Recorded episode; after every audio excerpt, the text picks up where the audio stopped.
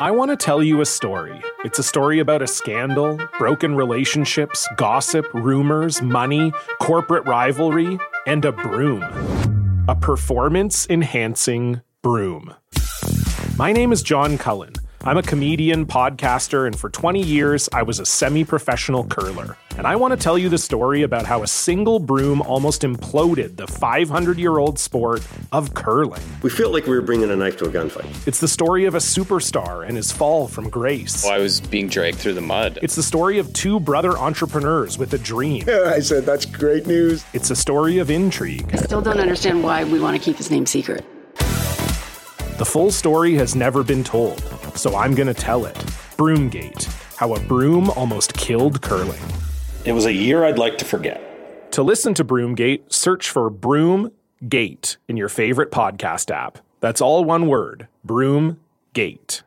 The spirit of performance is what defines Acura, and now it's electric. Introducing the ZDX, Acura's most powerful SUV yet. Crafted using the same formula that brought them electrified supercars and multiple IMSA championships, the ZDX has track tested performance that packs an energy all its own. Unlock the energy and order yours at Acura.com.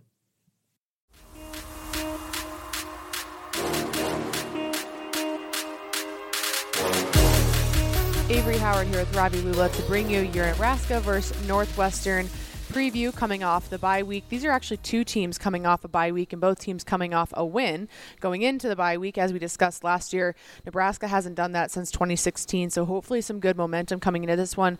There's actually a lot of similarities between these two programs right now, both coming off the bye. Like I said, both are 3 and 3 both teams with new head coach situations, obviously different environments there. Sure. But when you look at this game kind of on paper, you guys have had some discussions this week with Northwestern insiders. Before we get to Nebraska, kind of what's the sentiment around Northwestern and the locker room and maybe how they view this game? Yeah, I mean, Northwestern's obviously in a really strange situation this year, right? Because I think a lot of people, myself included, kind of thought, hey, maybe one, two wins this year the entire season.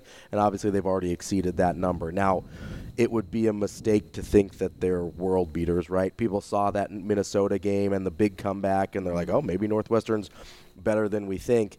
I think that game had a lot more to do with Minnesota in that moment than it did Northwestern. You know, they're coming off of a kind of squeaking by a not very good Howard right. team before their bye week. Still a win, I get that, but it's a lot different than coming off of a win over a fellow Big Ten West opponent the way Nebraska has. If if this Northwestern team wins I, honestly, any more games on the way out, that'll be a victory for them. I think that's where the biggest differences are between Northwestern and Nebraska is Nebraska expects to win multiple games through the second half of the season, and they should expect that, right? They've got, you know, we always talk about these winnable games, right? Nebraska's not in a place where they can mark W's on the schedule right. before they play them, but you can look at Northwestern and say, yeah, that's a game Nebraska needs to win if they have any hopes of progress or making a bowl game or anything like that. Purdue, that's a game Nebraska needs to win. After that, you can look at it and say, hey, you know, probably should beat Michigan State or can beat Michigan State, but it gets a little more competitive at that point. But you've got a couple teams right ahead of you if you're in Nebraska that you should expect to beat. Now, how do you come out and respond to that? That's the big question, especially as you kind of mentioned, coming off that bye week. Mm-hmm. On Northwestern's end, have there been any players mentioned when you guys were talking this mm-hmm. week, but also just kind of from what you've seen so far on maybe stat sheets or just some previous games that kind of stand out? We'll kind of get into how these teams break down, but sure. what who do you see on Northwestern maybe being a threat? Yeah, so the big the big question for Northwestern is going to be the quarterback position. Right. Ben Bryant's a little banged up. It's not totally clear if he's going to play or not. Um, I know Coach White talked about that a little bit yesterday in how you know, Ben Bryant and Brendan Sullivan both kind of play a similar style, but then you've got Ryan Hilinski, who's probably the best thrower mm-hmm. of the group. He obviously had. Um, he played last year against Nebraska, so there's some, some familiarity there as well. Um, that's a really challenging situation to be in if you're Nebraska's defense, is to really not know which quarterback you're going to be facing, really not have any idea what style that quarterback's going to be facing. Because that's, you know, when Nebraska was kind of up in the air between Haarberg and Sims, or at least seemingly yeah. was, you're basically preparing for a same type of guy. That's really not the case with Northwestern's quarterback. So that to me is going to be really key. Not even that one is necessarily dramatically better than the others, although Ben Bryant probably is the best mm-hmm. in that mm-hmm. group. I just look at it and say, hey, you really don't know what to prepare for, which could make things really challenging. On uh, some of the other players outside of the quarterback position, you know, I, I like Cam Porter, the running mm-hmm. back. He is averaging about four yards per carry, but overall, that running offense or rushing offense is not great for yeah. Northwestern. So I don't know how big of a factor he's going to be, but I do think he's a nice player. Yeah, we'll get into that. In the Big Ten, both of these teams are kind of below the halfway point in terms of their offensive production mm-hmm. so far. I will say it's basically a complete op- opposite plan of attack where Nebraska on the season rushing over 1,200 yards, passing less than 1,000, about 850, where Northwestern, on the other hand, is about 618 rushing, tw- over 1,200 on the passing offense. On paper, this lineup for Nebraska seems to be in their advantage, where although the offenses for both teams aren't fantastic, mm-hmm. the Northwestern is last in rushing offense and defense, where that's clearly Nebraska's strong points right now. How does that maybe line up for a game for Nebraska to really have an explosive production, or also even just fine tuning what we've seen on defense and kind of continuing that momentum. Yeah, I mean, I'm really hesitant to call anything Nebraska does on offense explosive. Right. Like I'm just, you know, even with a, a what is a opportunity good, for explosiveness. there, you, there go, you go. Sure. I, I think it's a um, it's a good matchup for yeah. Nebraska for sure. And, and, I mean, even if it wasn't a good matchup in the way that it is with Nebraska wants to run the ball, Northwestern's really bad at stopping the run. Even if it wasn't that, Nebraska's better than Northwestern. Mm-hmm. Like that's even if it weren't for the coaching situation and all the craziness going around the program heading into the season, Nebraska's still more talented than Northwestern. This is a game Nebraska needs to win. Like I know people kind of get hesitant about saying and, and, talking that way about Nebraska because having been burned so many times in games right. like this. But fact of the matter is, if we think Coach Rhule has gotten this team to a place where y- you can trust them a little bit more in these situations, and, and, maybe that's what we find out against Northwestern is can you trust them mm-hmm. in these situations? I feel like we found out a little bit against Illinois, but. Uh, Northwestern is not a very good football team, you know. So Nebraska should have opportunities to be explosive on offense, whether it's I would imagine things closer to what we saw against like Louisiana Tech mm-hmm. and Northern Illinois where some of the runs start going for, you know, 20, 30, 40 yard runs instead of just being limited to uh, you know, those shorter gains, yeah. those those 3 to 5 to 10 yard gains. I think you will start to see Nebraska against Northwestern start creasing some of those runs, whether it's QB run, whether it's Anthony Grant, whether it's Emmett Johnson, whether they get Billy Kemp involved, mm-hmm. Kemp involved in some of those uh, jet sweeps uh, in the run game as well.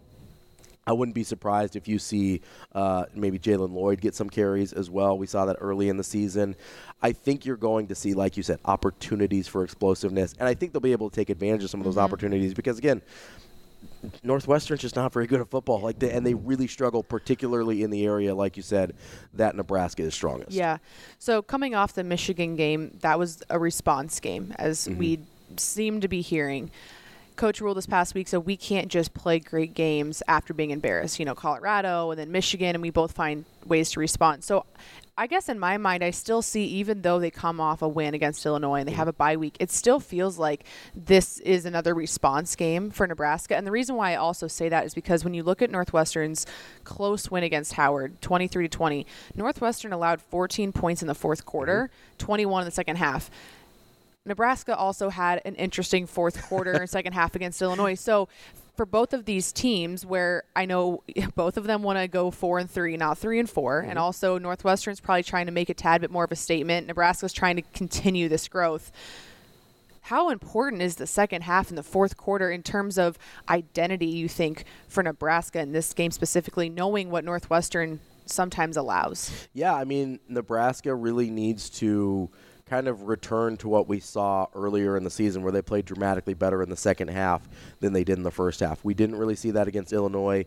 Michigan is kind of an outlier because there's such a gap there between those two teams. So I kind of tossed that one to the side, not to ignore it, but just to say, hey, that's a different animal there.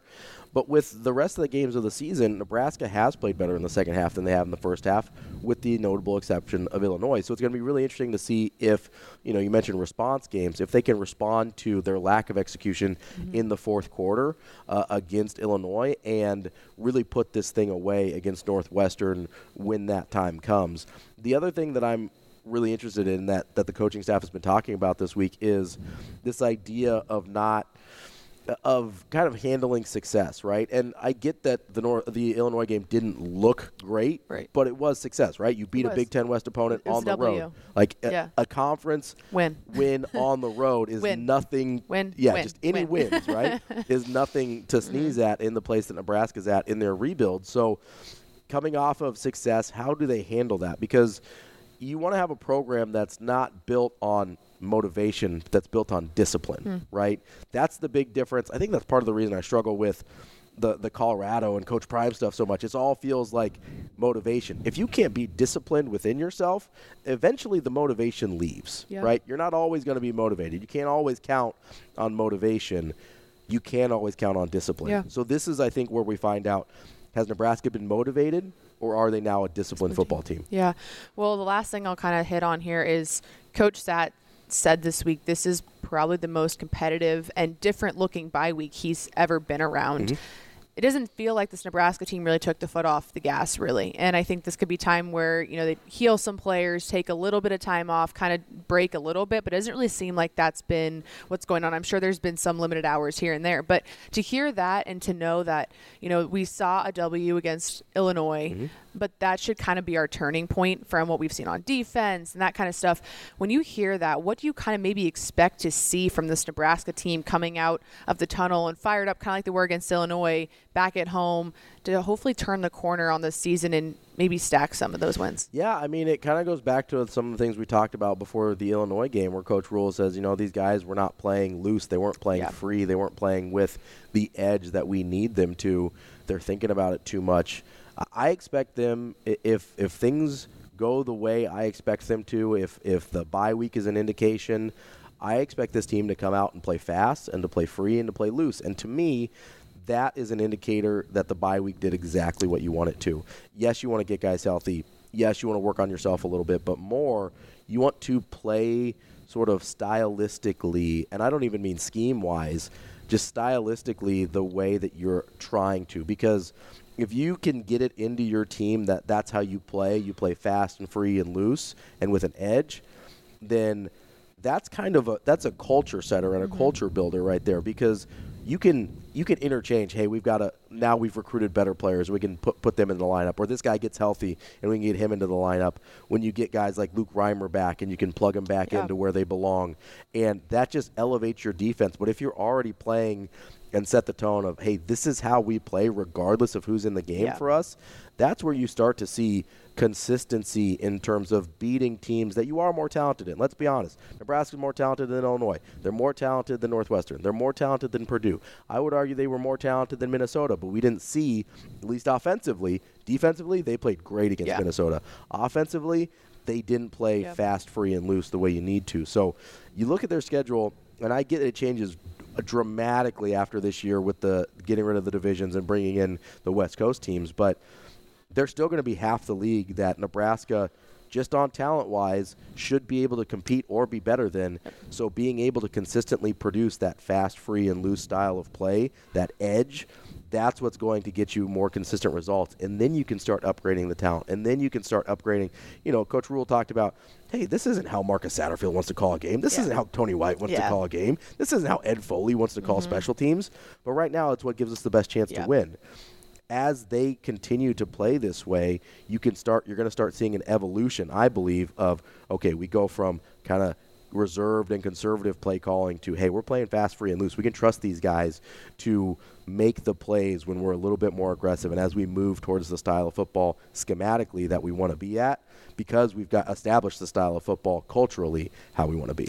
Yeah, I know this feels like 100 years ago, but there is a sour taste in a lot of Husker fans and probably a few players on this team from last year's game against Northwestern. So a little bit of a revenge game, I would say, also for a good core of this team that was still here. So that's all we got for you today. Northwestern preview. We'll be here next week for your recap and the preview for the next game.